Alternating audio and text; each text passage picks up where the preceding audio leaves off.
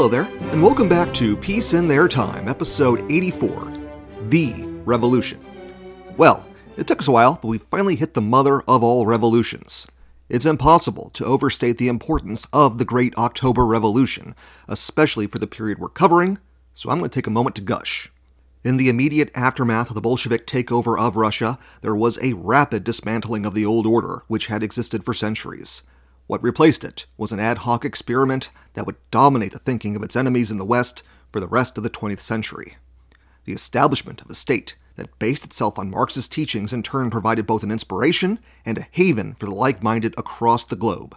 The sudden surge in socialist activity we've discussed taking place all over Europe and the rest of the world can be attributed to the success of Lenin and his comrades in Russia. So, too, then, were the reactionary politics that followed also a consequence of this revolution. The fear of socialism and communism spurned the counter revolutions in Italy, Germany, and all over Central Europe. And even in the more secure bastions of liberalism like the Western Entente, the well off elites were terrified of the great specter of socialism visiting their homes as well, and they fought to block any perceived rise in that red tide.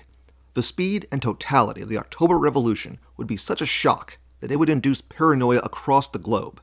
Paranoia that would in turn lead the powerful of the world to turn a blind eye to far more dangerous political movements until it was too late. But as October 25th, 1917 dawned, it didn't look exactly like it that was going to be the case at all. On that fateful day, Trotsky and the Military Revolutionary Committee, or the MRC for short, had indeed taken the streets of Petrograd, but the great work was only just beginning. There were two orders of business that day for Lenin and his crew namely, detaining the ministers of the provisional government holed up in the Winter Palace, and impressing upon the Congress of Soviets that it was going to be a Bolshevik government that was going to be taking over the state apparatus. The first stage stages proceeded apace, with the MRC forces taking the Mariinsky Palace and seizing the Provisional Council that had been established to replace the defunct Duma a month previously. The advance on the Winter Palace, though, had to be delayed until the evening, as some supporting units were slow to arrive, and the artillery that was expected to be on hand proved to be inoperable. If they knew what was waiting for them in the palace, they probably wouldn't have delayed. The Winter Palace itself is an enormous complex, and if seriously defended, could have been a pain to overrun. But it wasn't properly defended, and its meager garrison consisted of frightened cadets, an untrained cadre of women volunteers, and hungry Cossacks who saw the writing on the wall, initially 3,000 in all. They all knew they were horribly outnumbered, and there had been no plans made to actually hold the palace, meaning there were no stores of food or weapons. The pantry wasn't even sufficient to feed the troops there for the day, and by early evening on the 25th, all but 300 troops had abandoned their posts, and those remaining weren't going to fight to the end, or much at all for that matter. Kerensky had ordered troops at the front to redeploy back to Petrograd, lying to them that the Soviet had signed off on that order, but isolated in the palace, he had no idea if his order was being obeyed, which led to him slipping out on the morning of the 25th to leave the city and try and link up with the hypothetical loyalist troops, which was conveniently right before the Bolsheviks would deploy the bulk of their own forces. Because the railroads were in red hands, Kerensky and his entourage had to go out looking for a car, as the provisional government was lacking even in transportation. They got one from the War Ministry and also stole another one from the American Embassy, and by 11 a.m., just in the nick of time, he was speeding out of Petrograd. This left the government ministers, who immediately descended into debates about who was going to be in charge, and comically making up the post of dictator on the spot as the ultimate prize.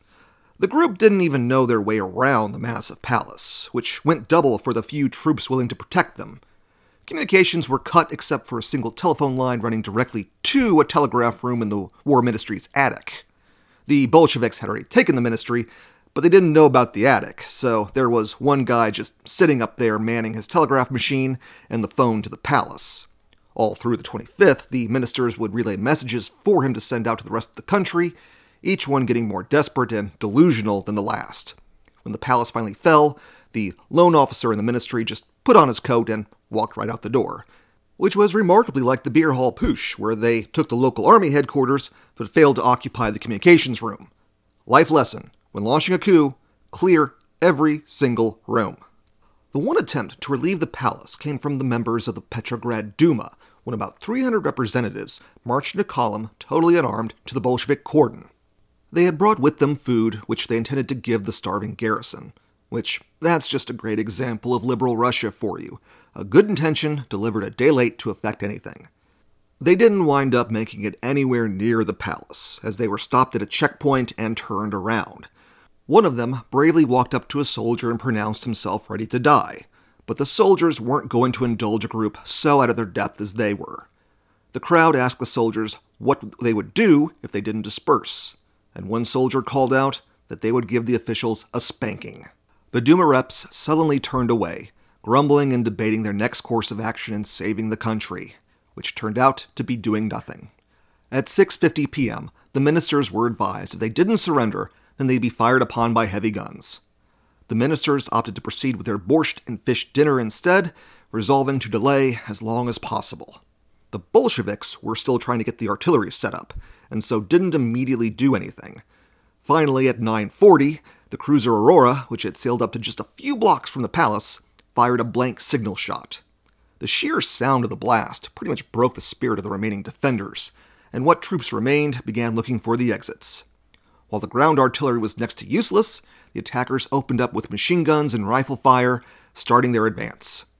Up to this point, most of the city's citizenry didn't even know there was a revolution underway, as the MRC had restricted its activities to occupying government buildings, checkpoints, and the like. Only now, at the end of the day, was it apparent that something was up. The attack continued for several hours, and it was only at 2 a.m. that the ministers were rounded up. Not that that was a chore, they were found laying around on sofas in the upstairs areas, waiting to be arrested. The troops were annoyed that the big prize, Kerensky, was not among them, but for all intents and purposes, the provisional government had been detained. Meanwhile, the Congress of Soviets was finally getting underway. It had been supposed to have started in the early evening, but Lenin had continuously delayed it, wanting to have the palace and the provisional government ministers in his hands beforehand. But by 10:40 p.m., the proceedings finally got started. The Mensheviks and SRs were seated at the head of the platform as they were the outgoing leadership, and they provided a stark contrast to the Bolshevik crowd. Whereas the more moderate groups favored crisp, formal suits, the Bolsheviks coming in from the provinces presented a far more modest picture, one more in step with the masses they were drawn from. Critically, the Bolsheviks did not quite have a majority in the Congress, with 300 out of 670 seats. This is where the split in the SRs that I've mentioned becomes really, really important. The left SRs, composed of more youthful and energetic members of that organization, wanted tangible revolutionary action.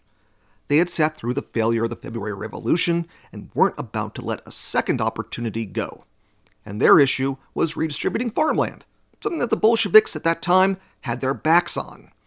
An alliance of those ready to fight seemed natural, and they formed a coalition. Plus, they believed that their presence could help moderate the Bolsheviks, which might have been true at the start of the night, but as we're going to see, a lot can change over one night. The SRs as a whole got 193 seats, and half of those belonged to the left SRs, so Lenin then had a majority to work with. The Mensheviks were a non factor, as they had been left with 82 seats and were clearly on their way out. The incumbent Soviet leaders took their cue once the blocs presented themselves, and 14 Bolsheviks and 7 left SRs took their places. The Mensheviks were allotted four seats themselves, but declined them, almost as if they foresaw what was coming next. Lenin declared at the Congress that the provisional government had been successfully overthrown, which might have been a few hours early as the palace wasn't considered secure until after 2 a.m., but yeah, whatever. Regardless, the Soviet now had to decide on a government. Martov, the old Menshevik leader, made the all too reasonable suggestion of appointing the new government based on the proportional strengths of each party within the Congress, something that was agreed to by the rank and file of all parties. Not what Lenin wanted, and he was probably fuming, but the night wasn't over just yet. This party was going to go into the early morning. Just as this course of action was agreed to, a bunch of Mensheviks and right SRs in attendance began loudly condemning the manner in which the provisional government had been overthrown. By that time, they all would have been aware that the Winter Palace was being assaulted, and the moderates were not happy. Seeing that the Soviet would be under Lenin's leadership and not wanting to stick around and try Martov's strategy of proportional government responsibility, they walked out. At that critical moment, when everything was right there on the table, they abrogated both responsibility and opportunity and walked out of the room. Lenin had totally won the battle for the Congress of the Soviets. The walkout also totally swung the mood of those remaining in the chamber. Martov tried to turn the topic back to a coalition government, but the left wing of the room were not happy at the denunciation. The phrase counter revolutionary started getting tossed around, and that's never a good sign. Trotsky took the floor and pretty much buried the moderates in one of the all time best speeches, demanding to know how compromise was possible with those who had refused to do so by walking out. He capped the speech with, You are miserable bankrupts. Your role is played out. Go where you ought to go, into the dustbin of history. Martov and the remaining Mensheviks got the hint and left, voluntarily stepping into that very dustbin. Trotsky then put forward a resolution to condemn the Mensheviks and the right SRs for undermining the Soviet by walking out on it. In this manner, the National Congress of Soviets passed into total Bolshevik control, despite them not commanding a majority at the start of the night. The Great October Socialist Revolution had started very strongly for them. But as it usually is, seizing power from a zombie government was the easy part. Now, the hard part of actually governing would get underway. The seizure of the state apparatus would be complicated by years of that very same state apparatus completely falling apart. It would also expose a critical weakness of the Bolshevik faction, namely that they didn't really have any governing experience within their ranks. They were professional revolutionaries and agitators. They excelled at living on the run and indulging in conspiracies. Acting out in the open with complete responsibility was something new to all of them. One of the first problems to arise was widespread chaos and rioting in the streets as it dawned on the populace that the old order had gone away. In an entertaining up to a point example, with Winter Palace blown wide open, the citizenry indulged themselves to the tens of thousands of very primo wine bottles contained in the cellar. The collection had been sitting there since the Tsar had been forced out, and now everybody rushed to get their hands on the good stuff. This might seem inoffensive. After all, the Tsar and his family were detained in a remote location indefinitely and weren't ever coming back to collect it, so no harm, no foul. But it's kind of hard to describe just how much booze was in that cellar. People crowded it day and night, but the store of bottles seemed limitless. And it became embarrassing as everyone within a walking distance of the palace was drunk constantly. And this went on for over a week until the Bolsheviks formed a special task force to keep people out. But then they just got drunk too, and the whole thing just kept going. The jails were filled with trespassers, and still the booze was getting out. They tried to destroy the stockpile, but there was just too much of it to actually destroy. The cellar was finally exhausted sometime around New Year's, but it was an early demonstration the Bolsheviks had their work cut out for them. And some of the biggest offenders in emptying the cellar had been their own people. Much more serious, though, was what happened when the sun went down in Petrograd in those early days. The revolution was designed to elevate the common workers to an unheard of state of dignity. But in the meantime, those common people were hungry, cold, and angry. Riots and looting became a common occurrence, and the city streets were distinctly unsafe. That being said, life in the city carried on as best it could given the circumstances. The factory still ran, and the transportation system still functioned, and as a result, the workers maintained their communal solidarity. Unfortunately for Lenin, those ties among the workers didn't lead directly back to him and the Bolsheviks. The workers still thought in terms of socialism, not one faction or party, but as a broad and maybe a little too vague sense of ideals. They appreciated the Bolsheviks' aggression and wished them well in overthrowing the hated provisional government but now that that task was out of the way, they wanted all the groups to make nice with each other and lead in lockstep. It was a naive fantasy, and they had no idea how bad the splits had gotten, or just how critical that walkout of moderates had been late on the 25th. As it turned out, when the government was overthrown, word had spread first in the capital, then across the rest of the nation, that the Soviets, as a united team of socialist factions, had taken power, not the Bolsheviks in particular. This had been why Lenin was so antsy to seize the Winter Palace early. He wanted word to get out that it had been a Bolshevik triumph, but that didn't happen. The confusion was over time certainly cleared up, but it added yet another task on the long list in front of the Bolsheviks that they were the ones in charge. And since the revolution was perceived to be a triumph of the Soviets, the workers decided to lean on the various party bosses to try and force them to start working as a team. As early as October 29th, the Union of Railway Workers demanded the Bolsheviks form an all Soviet government, meaning all the big factions got a place in the new government. This was overwhelmingly supported by the workers in all the big cities across the nation. This was a serious challenge to the Bolsheviks, as the railway union could paralyze the nation and literally stop them in their tracks. Plus, in the aftermath of the 25th, the first real battle of the Civil War had gotten underway in Moscow, as troops loyal to Kerensky were getting the better of the Red Guards in that city, and reinforcements had to be shipped in somehow. And then there was the prospect of loyalist troops from elsewhere catching a lift and being shipped into the capital to take the Bolsheviks down. That last scenario was actually kind of a real threat. Within days of the government's downfall, the Petrograd garrison effectively disbanded itself, and the troops deserted to either go back home or set themselves up in the city in some kind of non soldier capacity. So suddenly, there weren't a whole lot of troops in the capital, which is kind of crazy to think about as Petrograd had basically been an armed camp since well before the Tsar had been overthrown. Lenin and the guys had to treat this situation very delicately. On the 29th, the same day the workers had presented their demands, the Bolsheviks put Kamenev in charge of negotiating with the workers and the moderates on how to set up a coalition government. Kamenev was probably the best man for the job, being among the most moderate of the Bolsheviks and one of the few to be willing to publicly defy Lenin. Uh, even with that credibility, the talks didn't go very well, though, as the moderates figured that the mere fact that the Bolsheviks were being forced to the table meant their position was weak and they couldn't hold out. More on that later, one of the things that saved Lenin over and over again during the next six months was that everybody expected him to fail and so stood back and just let him do his thing.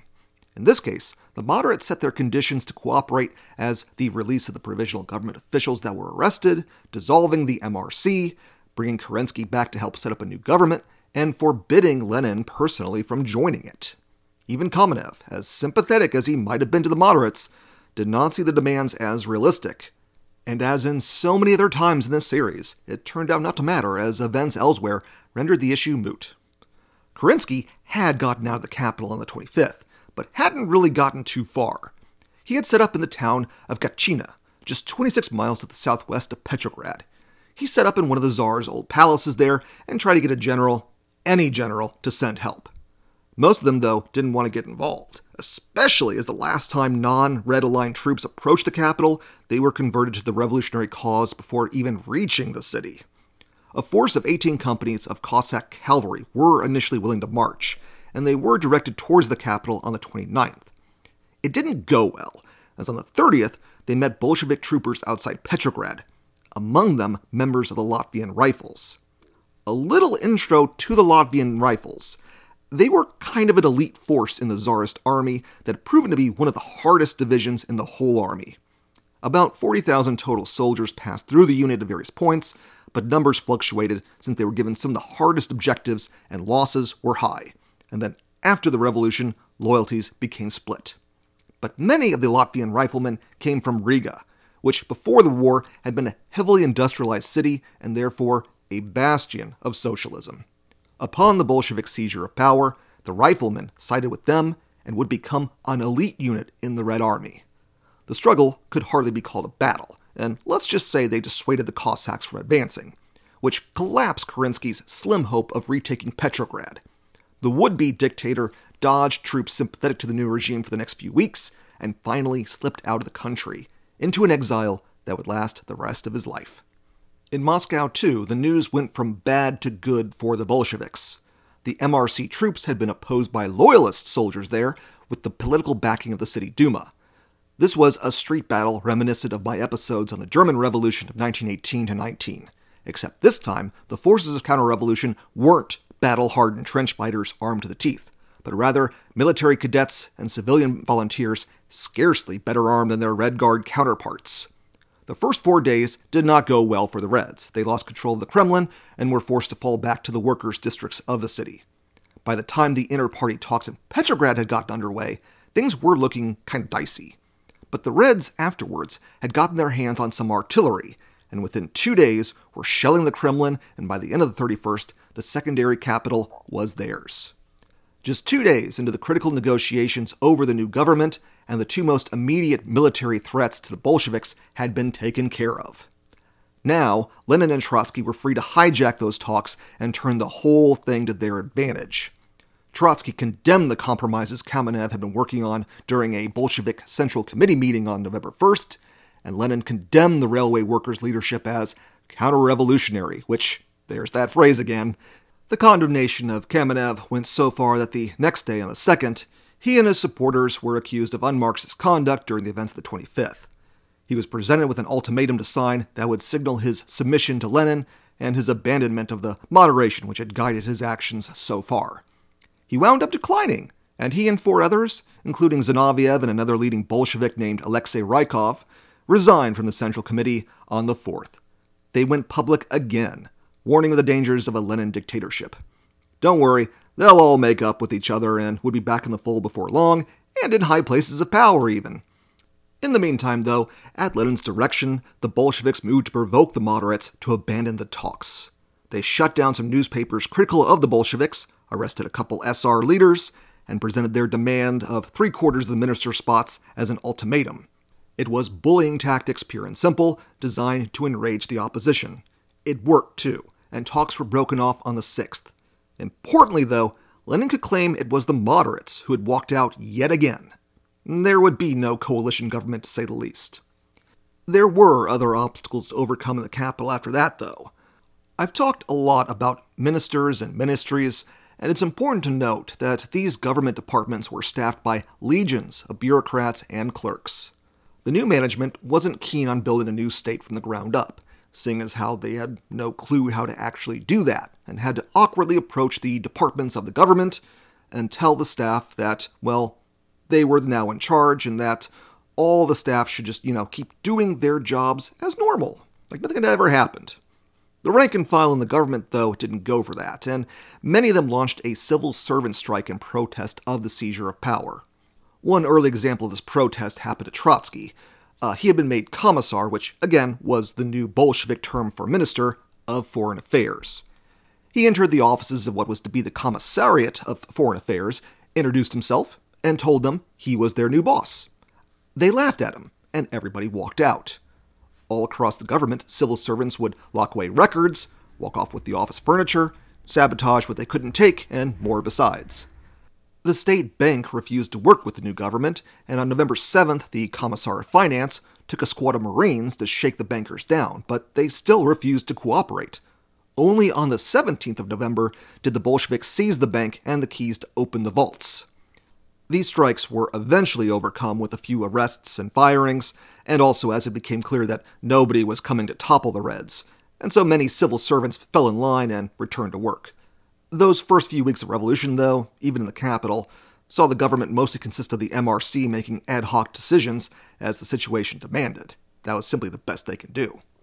It was all a sign of inexperience and a lack of a plan for when the revolution actually succeeded, which, to be fair to them, they had no idea they were going to have this much success.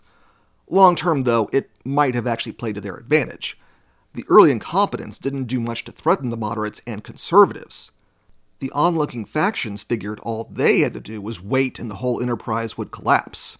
And as I just mentioned, even the revolutionaries had a dim view on their chances which meant that the cadets, Mensheviks, and right SRs all sat back and waited for Lenin to destroy himself, as opposed to taking active steps against him.